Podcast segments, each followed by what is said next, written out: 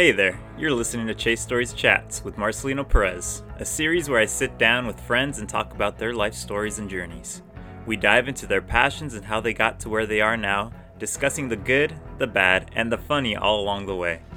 Everyone has an important story to share, and there are valuable lessons we can take away from each one.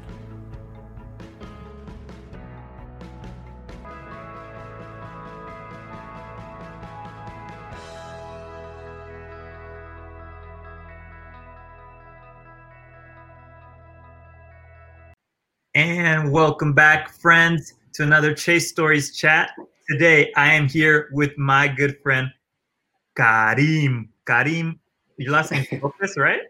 Lopez, yeah. Karim Lopez. Welcome, Karim. Thank you for joining me. Yeah, no, thank you for having me. Excited to be doing this and helping this get off the ground. Yeah, totally. I appreciate it. Karim is a big reason why sort of Chase Stories has gotten kind of taken off and come off the ground. Just like he said, when I was first kind of coming up with the ideas, he was a nice little rebound for me, someone I can, throw some ideas. And he and I were throwing a lot of ideas back and forth. And he's a big reason why this sort of started. So to that, Karim, and to help starting Chase Stories, I want to give you a little cheers. Yes, sir. Starting all of these off with the cheers. Cheers to you. Cheers. And it's 5 o'clock somewhere, right? It is. I mean, I'm on the East Coast, so it's 3 o'clock almost. For you, I don't know, what is it, like 10 a.m.? Hey, whoa. Hey, let's keep that on the DL. I am starting with you, Karim. You're actually the lucky first one to do it. We are starting off our Chase Stories Chat with a random question just to break the ice. Are you ready? Oh, let's do it. Are you familiar with the animal, the platypus? The platypus? Yeah. What's that one show on Disney Channel? The turquoise? Yeah, Phineas and Ferb. Yeah. All right. Here is your question. Is a platypus a duck or a beaver? Oh. I'm starting off with the heavy hitter questions. Oh, man. We're going into the weeds. Right off the bat. So face of a duck, mostly, body of a beaver. But I will say the most prominent feature is that beak. So I'm going to go with duck. All right. Maybe I should ask everybody this question, and then I can do a poll at the end and see. I kind of like that. We'll see what they say. Karim and I, so along with Chase Stories, Karim and I know each other from St. Mary's College of California. Karim's a year above me, and we met through a mutual friend. Shout out to Alfonso Avila, the guap master himself, the young legend. Guap. So that's how Karim and I met, but we didn't really become good friends until later on when I kind of reached out. We started talking about Chase Stories, the ideas behind it, as well as I made a trip down to San Diego where he's from, and we hung out, and kind of since then, we've been talking and come a lot closer, which has been really cool to see, and make a new friend and, kind of explore our relationship and, grow that relationship too through this and through other different things as well. So Karim, could you tell us a little bit about you, your background, and what you do? Yeah. So, I mean, how extensive, as much as you want, friend. Yeah, so I would say, born and raised in San Diego. Family is from Mexico. Both mom and dad immigrated over back in the 80s, I believe. Mm-hmm. And we landed here in San Diego, K through 12. And then I decided through kind of a very weird type of coincidences and, ex-girlfriend's parents and whatnot, I was exposed to introduce the idea of St. Mary's and college overall. And so that kind of changed my trajectory. And I ended up wanting to go to Northern California. I knew I wanted to get away for a little bit, explore different parts of California. And I thought the Bay Area was a great opportunity for that. Yeah. And I spent 4 years there, made a lot of great connections, including yourself, And I always consider St. Mary's the gift that keeps on giving. Yeah. Right? So a lot of friendships, a lot of great connections. I've had career pivots, come out of just conversations with the people I've met there, mm-hmm. as well as connections that they've made, and they've been more than willing to. And so I feel very blessed and grateful to have had that experience. Then from there, came back down to San Diego, worked out here a little bit, and got in sales. Decided the Bay Area, I still wasn't done with it, so made my way back up there, hopped into tech, and did that for about 3 years until, for one reason or another, just burnt out a little bit. Sales is very demanding, and so I left my job, did a little bit of traveling, and bounce around in Mexico, and I visited Colombia, Costa Rica. I did Western Europe, and then made it back. And since then, I've been working in construction. One of my uncles has a construction company flipping houses, mm-hmm. and currently I'm flipping a house with one of his business partners. And been excited to do that. Always loved working with my hands and kind of seeing the fruit of my labor from start to finish. Yeah. And we'll see what's next. Mm-hmm. So you said my dad's also an immigrant, and as well as my grandparents on my mom's side. Do you think, or how do you feel about growing up with immigrant parents? Did that affect you positively or negatively growing up, as well as you're bilingual as well? Right. I had a talk with Diego the other day, Diego Rios. If you guys haven't seen that one yet, go ahead and watch that one. And we talked a lot about being bilingual, and I wanted to get your take on that as well. So kind of growing up as the parents of immigrants, as well as, how that affected you growing up, and the language thing too. Yeah. So, I mean, it's a pretty cool question, because like anything, there's pros and cons. And to an extent, I can't fully know what it's like to grow with different parents in a different environment and different circumstances. But I will say that, through some of the friendships I made, I was able to see the differences. And so I'll approach it through that aspect. So I think Spanish was my first language, and I was lucky enough to have gone K through third grade, I believe, in to a bilingual type of performing arts academy is what they called it. What the difference is, I'll never know. But you were growing up to become a child star on Telemundo, essentially. Essentially, yeah. On La Rosa de Guadalupe or something. Yeah, I was gonna be the Cama Camaleon, just changing colors and plugging in and out of English and Spanish and whatnot. So I was lucky to be able to retain that.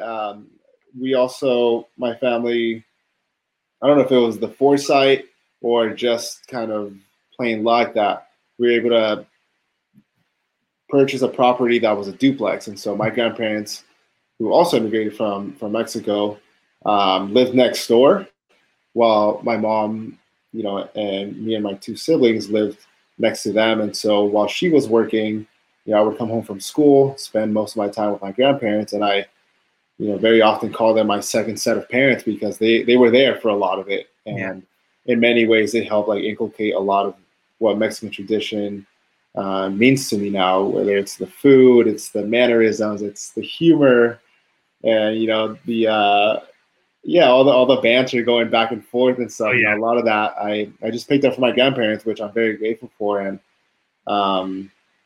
I thought it was a good childhood. Mm-hmm. We still grew up in the time before cell phones and computers and all that were mainstream and accessible to everybody. And so good old days. Yeah, exactly. Oh, back in my day. And so so we had a pretty good, well-rounded childhood, climbing trees, riding bicycles, getting scuffed up and earning our stripes, so to speak. And by that, I mean like scabs and cuts and whatnot. And so I look back with very fond feelings and sentiment for those times, because I think we're very lucky to have experienced that, but also have one foot in what is now the gig economy, kind of like the tech and social media world, you know, that we're now living through. And so, I think it was a very, very unique time to grow up. Yeah, definitely. And then you went to St. Mary's. How was your experience there? Obviously, you're pretty far away from home. Yeah. And, you know, it's a very small community as well. It's a very tight-knit community, which can be great in a sense and can also be, you know, kind of difficult, I would say. Yeah, definitely. I think so I went to a small charter school for high school. My graduating class was, I think, 112. Mm-hmm. So for me, I was used to the small classrooms, you know, the everybody knows everybody type of setup. And so St. Mary's for me with 2,000 undergrads was a step up. You know, I had a lot of friends who came from bigger high schools, and we're always talking smack about how, oh, that was the size of my freshman class or something, you know, like, which I had no clue about. And to walk that back a little bit, I had no clue even what to expect about college, because it wasn't something that was taught to me, or you know, was an expectation that was inculcated in me from a young age. It just happened to be that an ex-girlfriend of mine in high school, her mother was a professor at a local community college and a local university over at Cal State San Marcos. And so, yes, she, you know, I was very traditional, very conservative. And so when I asked for permission to date their daughter, and I'll leave it at that. Oh my God. Can draw conclusions and assumptions from that. But I was very conservative. I was very kind of religious and very, you know, ethical with the way I carried myself. So I approached their parents, and one of the things that I still remember to this day was they prioritized not only the relationship I was going to have with their daughter, but also the development I was having as an individual, which I'm grateful for to this day, because they made me agree to take AP classes, honors classes, and the curriculum we had was also IB, like International Baccalaureate or whatever. And in order to date our daughter? Yeah, they said, you know, if you want to date our daughter, you know, you seem like a nice guy. We're all for it, but first comes school. Yeah, and I mean, essentially, that's what they were pushing for. You know, that you know, I had to take high school seriously. And of course, here comes, you know, dopey Karim, you know, like still got his milk mustache and, you know, trying to figure things out. This is one of my first girlfriends. I was all about it. I remember coming into junior year, I had signed up for AP classes, like honor classes, and I was so motivated. But I still didn't have an idea of why I was doing this. It was just because I wanted to be dating my girlfriend at the time. And all this just kept building, and we've talked about this a lot, where, you know, learning or being exposed to new ideas, new information, history, and different topics and whatnot, it builds on top of each other. And so when, you know, going through that year, which I ended up getting like straight A's, it was the first time, you know, I've always been good at school, but like that year I was like really motivated. I started like seeing the benefit of it and really being exposed to all the kids that were in those classes from 8th grade, you know, from middle school. And so it definitely just elevated, you know, and exposed me to different ideas. And I thought, that was a big pivot and change in trajectory, because I then started looking at college as something else than just the next step or whatever. And even then I still didn't know what to expect. So I got to St. Mary's. We got the dorms, you know, no parents around, you know. Oh, we can drink alcohol on campus. Oh, great. Like I had never drank either. That was another thing. It wasn't until summer before college. So as you can imagine, any like sheltered 18-year-old would go crazy. And that I did. Bring out the Fireball, boys. We're going out. Oh, dude. It was the, I still remember, it was the raspberry Smirnoff. Oh, exactly. Ew. Exactly. I don't have fun with that. But ignorance is bliss, right? So yeah. that was the drink of choice, or yeah, I mean the default, because money wise that was the cheapest thing. So and the Four Locos, I almost forgot we had Four Locos back then. Locos. Yeah, so yeah, it was a great experience. Mm-hmm. I was gonna ask, what did you study in college? I studied economics. Mm-hmm. Do you still see yourself doing something in that realm? You know, it's something I'm definitely interested in. I guess the way I understand a profession or a career in economics, it's more academia, research based, and you know, it translates into business. Yeah. But I don't think it doesn't seem like it's a major focus when it comes into business, because it's more of a micro level. It's more of management. It's more of managing resources and whatnot.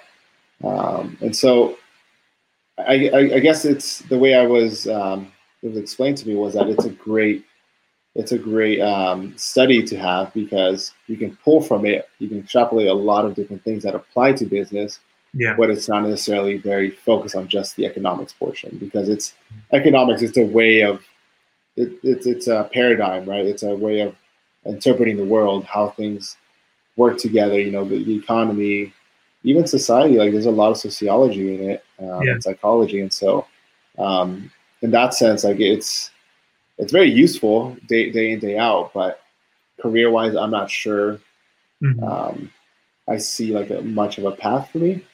Yeah. The reason I ask is because you talked a little bit about, you know, your sort of job journey, working in tech, moving up to the Bay Area. It's north. If you all didn't know that. And, you know, and just trying to figure out what you want to do, and now you're working in construction and doing that sort of stuff. And you talked a little bit about traveling, and we've talked on the side before about our travels and how that's really affected us. Could you talk a little bit about, you know, why you decided to start traveling after, you know, quitting your job in tech and sales, and how that's affected you now? Yeah. So a lot went into that decision, because just like college, I was very, I very much had what I now realize and am able to verbalize as the imposter syndrome of not feeling like I belonged, feeling like it was only a matter of time before people realized I was a fraud, right? That I wasn't supposed to be there, or that I didn't know what I was actually doing. I felt a lot of that in college, and it took years to feel comfortable, to feel like I belonged, even though what I saw and what was communicated to me, you know, with just hanging out with different people from all over the country was, you know, we were all on the same boat. We were all trying to figure it out. Yeah. And even then, you know, sometimes it just takes longer for some people, and it's faster for others to realize those things, and then to kind of get on track and start hitting your stride. And I think I dealt with that when I was in tech as well, because what I had seen growing up was most of my family being in blue collar professions, which are, they're great, right? I'm doing construction now. I love it. Despite how it might be perceived. Yeah. I think they're very good ways to earn a living and provide for your family unit. And so, yeah, I think there was a lot of pressure in that sense. Sales in itself for anybody, despite your background, it's a cutthroat way to make a living. It's fighting for your job every single month, right? It's great, you know, you hit your number last month, but what have you done for me this month? Type of deal. You're never really cruising. You're never really, how can I say, like plateauing or whatnot, because there's always more to do. And I think the way I'm wired, it was just more effort for me than it was for others that were wired in a way to succeed for those types of roles. Yeah. And so it just took a lot out of me. It was a lot of effort for me to keep that energy and high tempo up for so long. And so the three and a half years that I did at Fusion Storm in the Bay Area were great for personal development, for, you know, powering through and building persistence and fortitude and all those things. But at the end of the day, you know, I realized it just wasn't the best fit. Yeah. That's not to say anything bad or negative about the company or the people who work there, because I still have good friendships with people that work there. It's just, it just wasn't a good fit. And that's okay to admit or to realize. Yeah. Yeah. Let's talk a bit about imposter syndrome, because you brought that up, and I've talked with other people about it as well. And could you maybe go into what that is and how you feel it or how you felt it? Yeah, so I guess I'm not sure what it would look like in Webster's or, you know, dictionary.com, yeah. But I guess what it felt like was that I knew I wasn't performing to what I perceived everybody else, what level they were performing at. I always felt inferior in the sense that I had doubts, and maybe that's a personality trait. Maybe that's just how I'm wired, where I'm very critical of myself. And so I'm always doubting myself, and it helps motivate me at times, but it's also very easy for that to become a negative kind of obstacle, because there was times where I was thriving and I was loving the struggle, and I was like, you know what, it's being uncomfortable. It's part of adulting. It's doing things that you might not want to be doing, and for the sake of getting to a place where you will be doing what you want to be doing and earning more and meeting new people or doing different types of things in a career that you end up loving. And what I've realized is that just takes time. It takes trial and error. And the way I see it, it's now, I gave it 3 years of my life. I learned a lot, and I now know what I don't want to be doing. Mm-hmm. And so at the end of the day, it's still very much a valuable experience and one I don't regret at all. But yeah, I would say imposter syndrome was that kind of in between of not feeling like you're cut out for the expectations placed on you. And a lot of times it's the expectations you're placing on yourself. Yeah, totally. And how do you deal with those feelings? Because like you said, like it can be beneficial and it kind of pushes you. But I know in my sense, it can be, at least for me, putting a lot of high expectations at times, and, you know, feeling unworthy can really just bring me down and make it really difficult to just kind of, you know, just feel like you're in a good place. How did you sort of get over that? And do you have any tips or strategies that you use that really helped you out, or things that helped you? Yeah, I would say a lot of it just took time.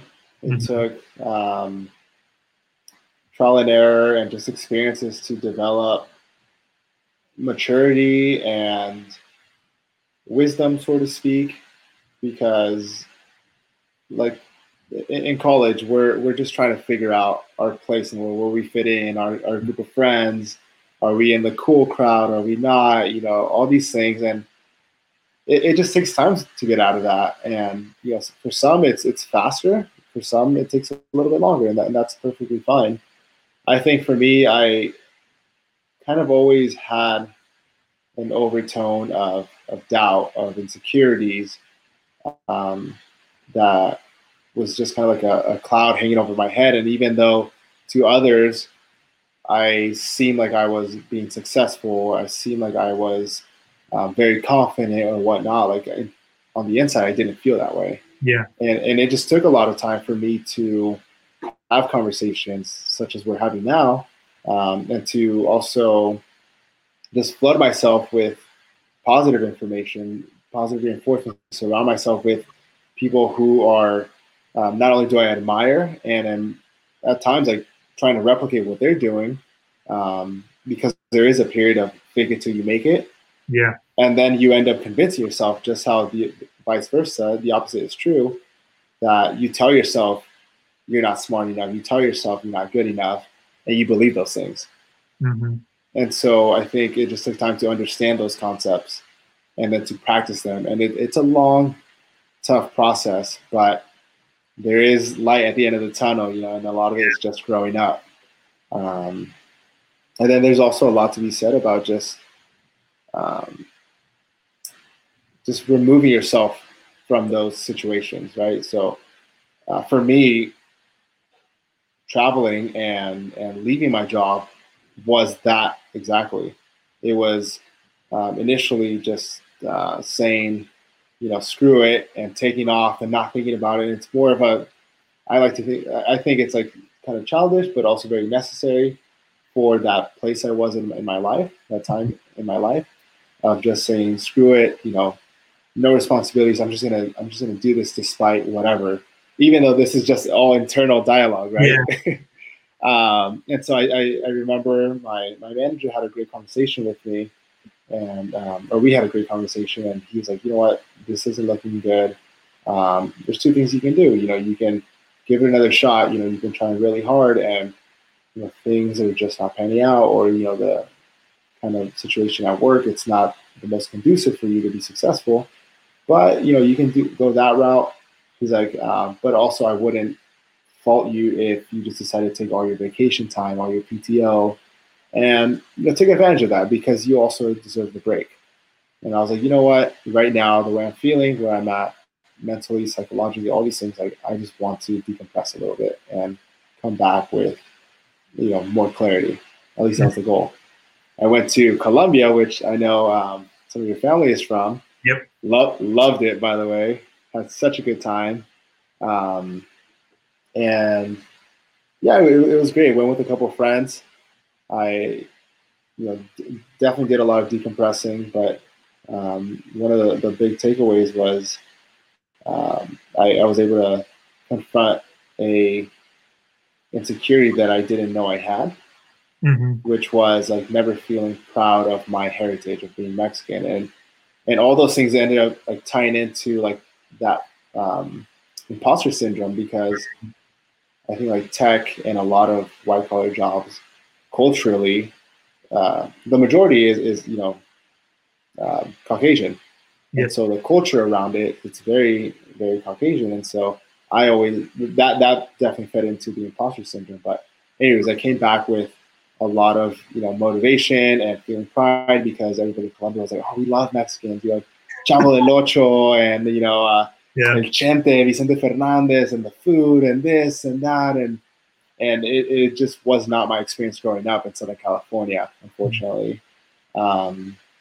And so yeah, that built into that, and then also I was able to spend 4 days in Costa Rica on my way back from Colombia by myself, which also allowed me to build on other skills or other aspects of my personality, which were, you know, traveling alone and getting in touch with my intuition and building confidence in my ability to adapt and to execute on decisions on the whim, mm-hmm. which also built into the imposter syndrome, right? So it's, you know, being human and the human condition is a very messy type of situation. And so, you know, I don't know the right formula or how it worked out, but, you know, it just all came together. And so I came back to work, spent another 2 months kind of sorting everything out and trying to get the next person set up with my accounts and my customers. And inevitably, you know, that time came, left my job. And again, same thing, decided, yeah. You know, I really enjoyed that, you know, that solo type of travel, the backpacking, realizing you don't need very much mm-hmm. to feel fulfilled, to have a great time, to meet awesome people. And those priorities started shifting, right? And so I did Southeast Asia, bounced around through Thailand, Vietnam, and Cambodia.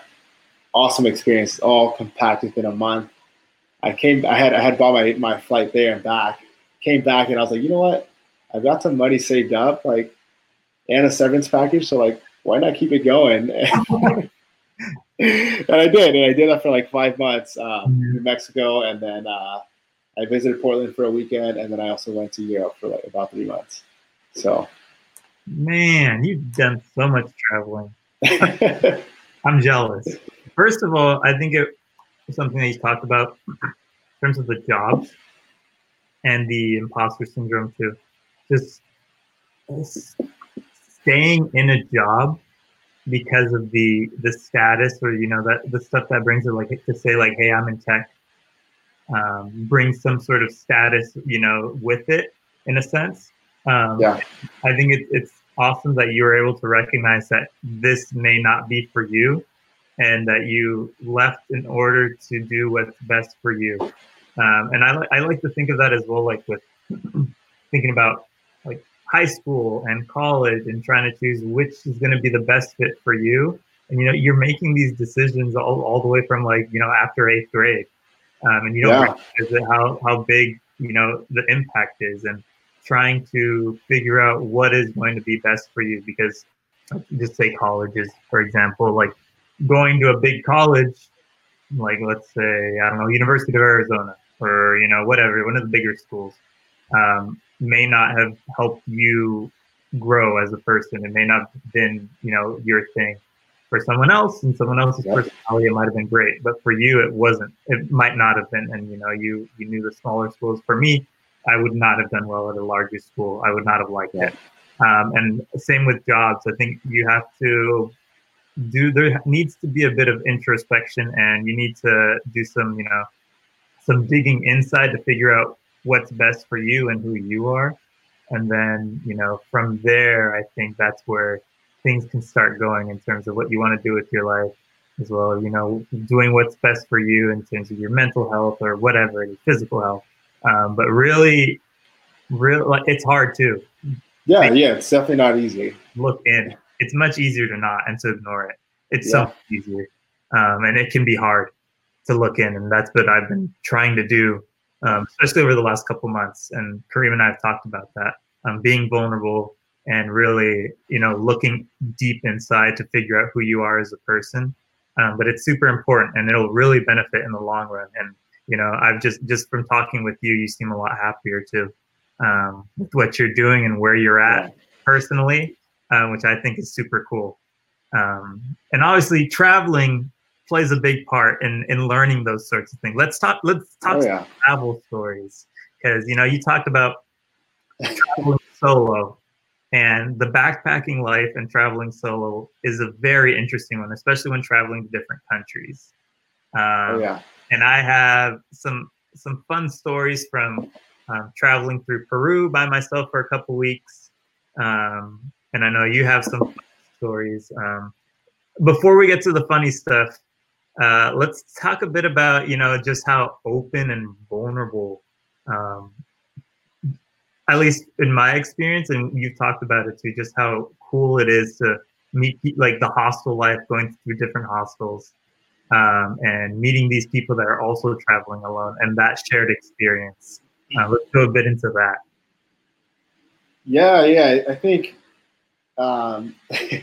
you touched on a lot of good topics, and I think that the solo backpacking type of lifestyle and mentality, it's not for everybody, right? I think there's people that love glamping and You know, there's people that love just trekking 20 miles into a mountain range and, you know, just kind of figuring it out, you know, and everybody's on a different scale. But I think, like, I didn't know that was in me. That was something that I was going to really enjoy. It was just more so a little bit rebellious, kind of like sticking it to the system or what society kind of was expecting from me, or, you know, and again, this is all internal, right? Like, nobody's telling me, oh, you have to do this, you know, this is what we expect from you. You're like, this is all I hear, you know, so it's silly and it's very idealistic and very ignorant in a lot of ways. But again, like, that's what the personal struggle and the journey is all about. And yeah, I think I found that out at a very good time. For me, it was very cathartic to just up and leave everything. Of course, I was responsible. I subleased my room in San Francisco. Mm-hmm. I had savings, and, you know, I had, you know, a good safety net with my family in San Diego if anything ever went south. So, like, I'm not going to say I'm, you know, pick myself by the bootstraps or I did it completely solo. No. But yeah, I got out there, and man, like, just the type of person that takes that leap in the middle of their 20s or whatever, you know, in their 20s, 30s, it's very specific. And, you know, you and I didn't know each other during college, not very well, at least. Like, it was just a mutual friend and passing. We spoke, but I think we both kind of picked up on what type of people we were. And I think that's why we were able to connect so quickly. Mm-hmm. And have skipped so many other levels of, you know, just, you know, partying together or whatever, you know, the 4 years of college, you know, we skip all of that. And yeah, we're still here. Right. And I think that was what I found with solo travelers. Just this idea of minimalism, of, you know, not needing all the things that maybe our culture values, you know, material things, of, you know, financial wealth, of, you know, the status of where you work, and all these labels that we kind of organize in a hierarchy, and that becomes how we show value, how we show our worth, so to speak. And it's very, very tempting and easy to get sucked up in that, especially if we're in the Bay Area and all the jobs. Most of our friends in that came out of St. Mary's and stuff, they have good jobs. You know, some are better than others. In terms, like, and again, that's another thing too. It's like ranking via salary wise, and that's a very dangerous game to play as well, because you start comparing. Yeah. And social media doesn't help either, because you're seeing the best version of everybody, only what they want you to see. Mm-hmm. And so it's a very dangerous game to play when we're still developing, we're still trying to form our ideas about the world, about ourselves. And so with backpackers, like, it's not like that. It's almost an escape. And everybody I met was either leaving a job like I was, or was, you know, had left their relationship, or was just looking for something else, something deeper that, you know, they weren't getting out of their day-to-day routine. And like the amount of growth that happened in those 5 months was insane. It was years compact into those 5 months, because you're meeting people in raw places, right? Like, they're very vulnerable. They're very open about what they're experiencing. You find yourself sharing all these very vulnerable things, which, to be honest, with a lot of my close friends that I know for years throughout college, and even some high school friends that I hadn't shared with. Yeah. You know, like, all those barriers come down once you pull yourself out of your day-to-day of, like, who Karim is in his job, his fancy job in San Francisco, and living in an apartment in San Francisco, and, you know, all these things. You strip that all away. What are you? You know, what do you have? You know, what do you think? And I think that was very important for me to be humble, and to also explore that deeper. And I think, like, I got stuck in that. Yeah. And I don't know, I'm really enjoying it. just having shed all those expectations and kind of false narratives. And because of it, I'm making the friendships I want to be making. And those friendships are at deeper layers. And I find myself waking up in the morning energized to go on with my day and have these types of conversations with more and more people. And so it's one of those things also where, you know, the type of person you are, the types of vibes you're putting out, people are picking up on that, and you end up connecting. You end up finding those types of people within a crowd, you know, some way, somehow. I don't know how it works, but it just happens. Yeah.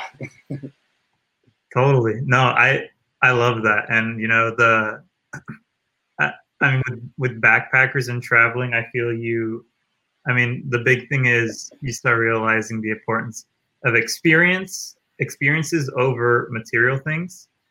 And like you said, like for me, I realized everybody who's traveling or like in a hostel is usually not from that area. And so everybody's in this, you know, different place where you may or may not speak the same language. Right. And you're all convening in one spot. And, you know, people, like you said, people just kind of like put their guards down. And you're just really vulnerable, which is, like you said, like it's hard to do in the day-to-day life. And that's something that I'm trying to learn to do more, just in general, because it does really energize you, and you find like-minded people, and you don't have to put up the BS facade of whatever it is that you're doing all the time. Yeah. It can be super draining, and you don't realize it, but it does drain you at the end of the day. And so, you know, finding those very genuine connections and building those relationships is super, super important. And it's encouraging too to see that with people your age or roughly your age all around the world, right? Like I think as Americans, we always put Europeans on a pedestal of like, oh, they're so sophisticated and so fancy. The French with their cheeses and wines, and the Italians with, you know, all their history and whatnot. And then you meet them and they're just like us, you know, they're going through the same type of like life struggles and all these things. And it just demystifies the good and the bad, right? And you're able to just kind of level with people, and it's incredible, yeah. One of my all-time favorite experiences of just, you know, being able to. It's like freshman year at St. Mary's. It's the only thing I'm able to compare it to, where everybody's on the same boat. It doesn't matter like who you are, where you came from. It's just everybody's on the same boat, and everybody's kind of got that Mr. Krabs like I'm shook type of face. And, you know, obviously, usually hostels too, they're full of alcohol also. So it kind of helps to put the barriers down too. The social lubricant, such as my Buffalo Trace right here. Oh man, I love Buffalo Trace. We were talking about that earlier. No, I mean, just thinking about it. Yeah, I mean, music and alcohol; those are two things that you'll usually probably find at a larger hostel, which in Peru I found a lot of. Let's just say that, along with dancing on top of bar tables, but we don't talk, we don't bring that up. Oh, you went all Coyote Ugly on them? Oh man, all in. Your boy was getting tips left and right. It wouldn't let me leave. The bands made you dance? Oh, bands make them dance. And what's a rack 'em up or rake 'em up?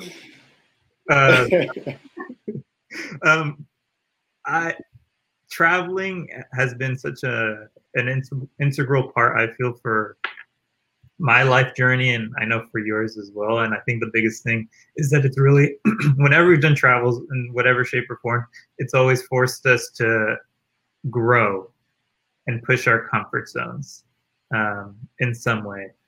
Which I have, you know, it's been a blessing to be able to travel and do those sorts of things. I know a lot of people cannot for whatever reason, but I really recommend it for anybody who hasn't been able to do it. And obviously, honestly, Chase Stories was kind of founded on pushing my comfort zones through traveling. That's kind of how it all started, and traveling to Vietnam by myself. I did have a friend that was living there at the time too, but for like at least several days, I was by myself, in a foreign country, and, you know, just figuring stuff out along the way. And, you know, it's a whole different beast, because it's culturally, you know, language wise, like everything is so different from what we know. Right? Like Europe, they still, a lot of them speak English. Yeah. A lot of people in different countries speak a lot of English. And so you're still able to maneuver. But Asia, it's a different animal. I definitely recommend it, especially Southeast Asia, like you did. It was one of my favorite trips because of how unique it was, and the people were so kind. That was probably the coolest thing. Everybody was super nice. I did meet just made a couple friends, one on an airplane where I was super dehydrated from before, because I hadn't been drinking water, and I ended up playing in a soccer game randomly around Ho Chi Minh City by myself. Ended up on a soccer field. Almost scored on my first touch. It would have been epic. Hit the post, but either way, really dehydrated. Became friends with a person on the plane. June is her name. I'm actually friends with her on Instagram. So, and every once in a while we talk just to say hi. You know, it's traveling has really pushed my comfort zone, and I think that's as I've been thinking about, you know, what is Chase Stories, and Karim and I have talked about this and what I wanted it to be.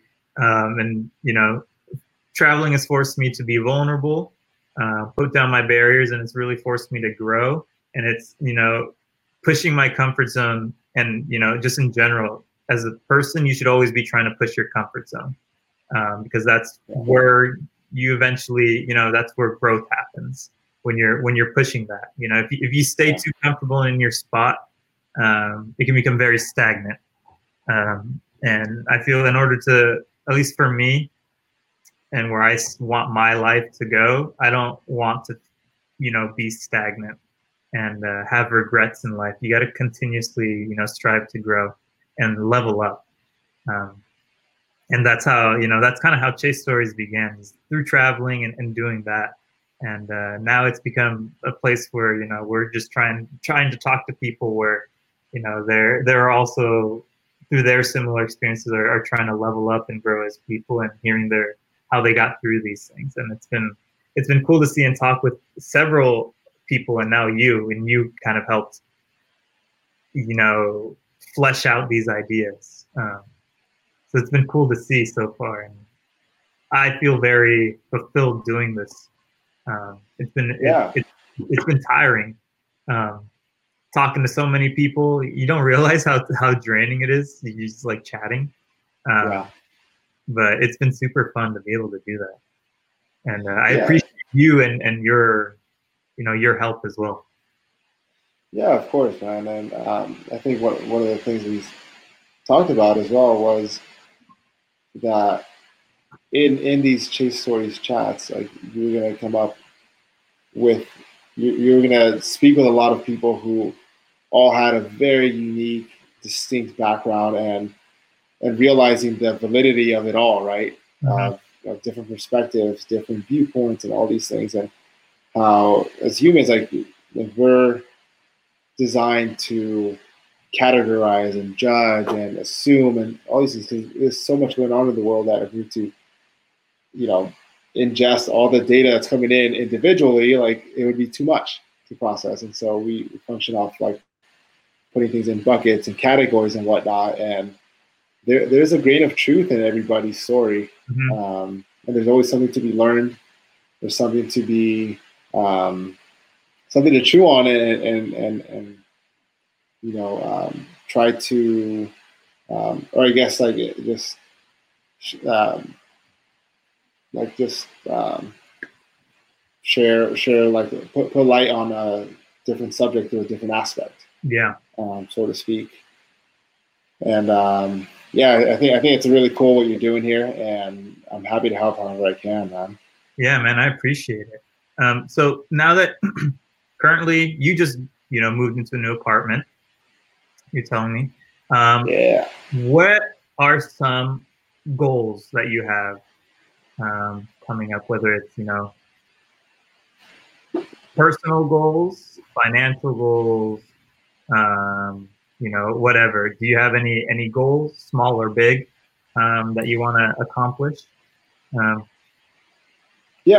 Yeah, definitely. I think it's important to always be thinking big picture. While history is very, very important because it's what we make decisions from, right? So like our experiences, our viewpoints, all these things, like, you know, expanding that allows us to operate in a much more deliberate and thorough manner when going forward. And so I think taking everything into account that I've been through, that I've learned, that I continue learning, I still keep in mind that I want to be financially in a good place. I want to exercise my entrepreneurial type of muscle, so to speak. And so, yeah, so like right now I'm doing construction. I'm flipping houses, mm-hmm. and I have, you know, because of COVID, because of different scenarios, like I have the opportunity right now to be working in exactly what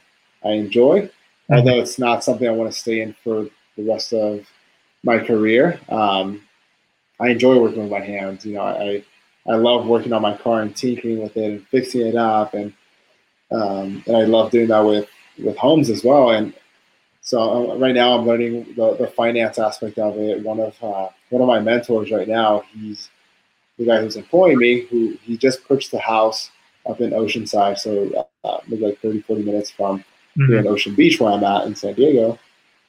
And we're doing everything from start to finish. The demolition, knocking down walls, putting up new walls in different places, putting up, you know, the lighting, all the texture in the drywall, and just mm-hmm.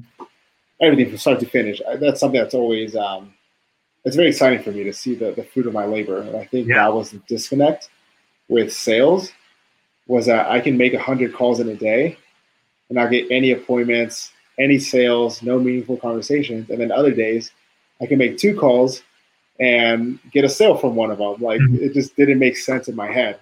Yeah. So there's that disconnect. And so, you know, I'm learning about myself and what works for me.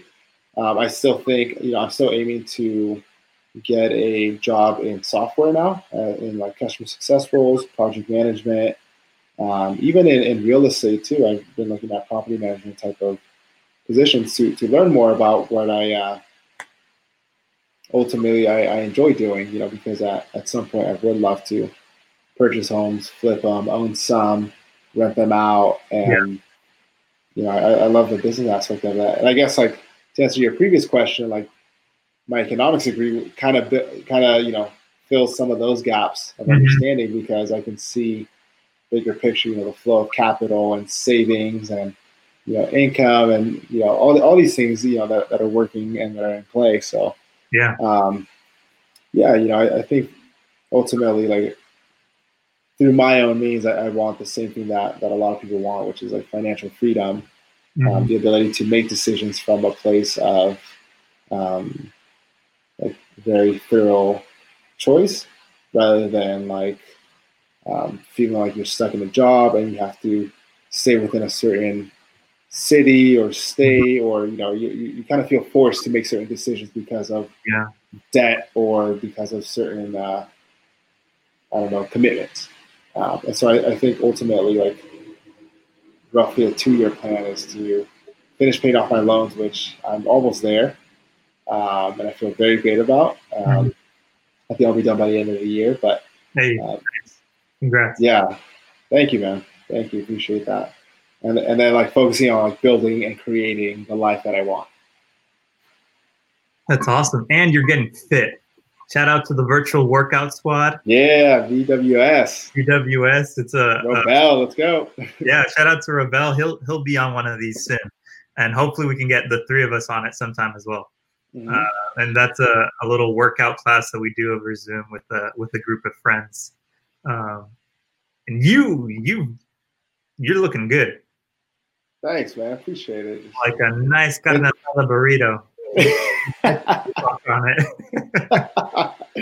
my girlfriend Cassie, she got a present from a friend. It's a tortilla blanket. Oh, and so, yeah, it's like a month ago. I was like, hey, record this. So I like laid it out on the floor and I like rolled myself into it. And I was like, I captioned it like a bean burrito or whatever. Oh, no. Oh, man. That's good. I'm going to change my analogy, though. You look more like the al pastor, but, you know, you started off on the heavy part, you know, on the top, and now you're getting nice lean. You've been cutting it. Getting those nice cuts. And meanwhile, man, I've been the one eating it. Your boy's getting away. No, I see you coming up too. You told me you lost like 10 pounds in a few weeks. Yeah, which is intense, dude. That's a testament of your hard work. I've been going at it because after I tore my Achilles, like a year and a half ago now, I was just like nothing. And I love to go hiking. I love to run. Yeah, soccer, and so that was really tough. But, you know, now I'm like, I got to get back into it. The virtual workout squad has actually helped a lot just because it's a group of friends. So it's more motivation. And I'm also very competitive, so I don't like to lose. Yeah. But the first day, Karim did take me to this. He did not inform me how difficult it was going to be. And it was on a Saturday for the classes. And I almost threw up. I was dry heated, so I had to turn off the Zoom call so that no one would see me and the volume. Oh, God. It's great. You just got ambushed. Man. But you stuck it out like a champ. You've been doing stuff on the side as well, which is awesome, dude. Yeah, it's I think routines are huge. And in order to achieve your goals, you gotta start with good routines. I've been realizing. So we can talk about that another time. Because we've almost been going for an hour now, dude. Wow. I know, right? Flying. You were scared. You were scared at the start. I was. I'm not going to lie. I was a little nervous. It's just that part of my brain that's always building stuff up. Like, oh, what are you going to say? What are you going to do? Like, all these things. And let it flow. And you're like a rapper.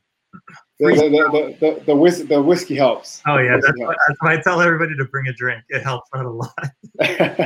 Loosen it up. It's a good touch. Well, Karim, thank you so much for joining me. I really appreciate it. Hopefully we can do another thing like this sometime soon. We want to do it live sometime, or in person. So hopefully that can happen too with COVID. Hopefully that gets better. But I wanted to ask you real quick before we go, are you open to, maybe if, you know, something resonated with somebody and they wanted to talk to you, would you be open to, you know, opening up a line of communication, whether it be email, whatever, for them to reach out to you? Yeah.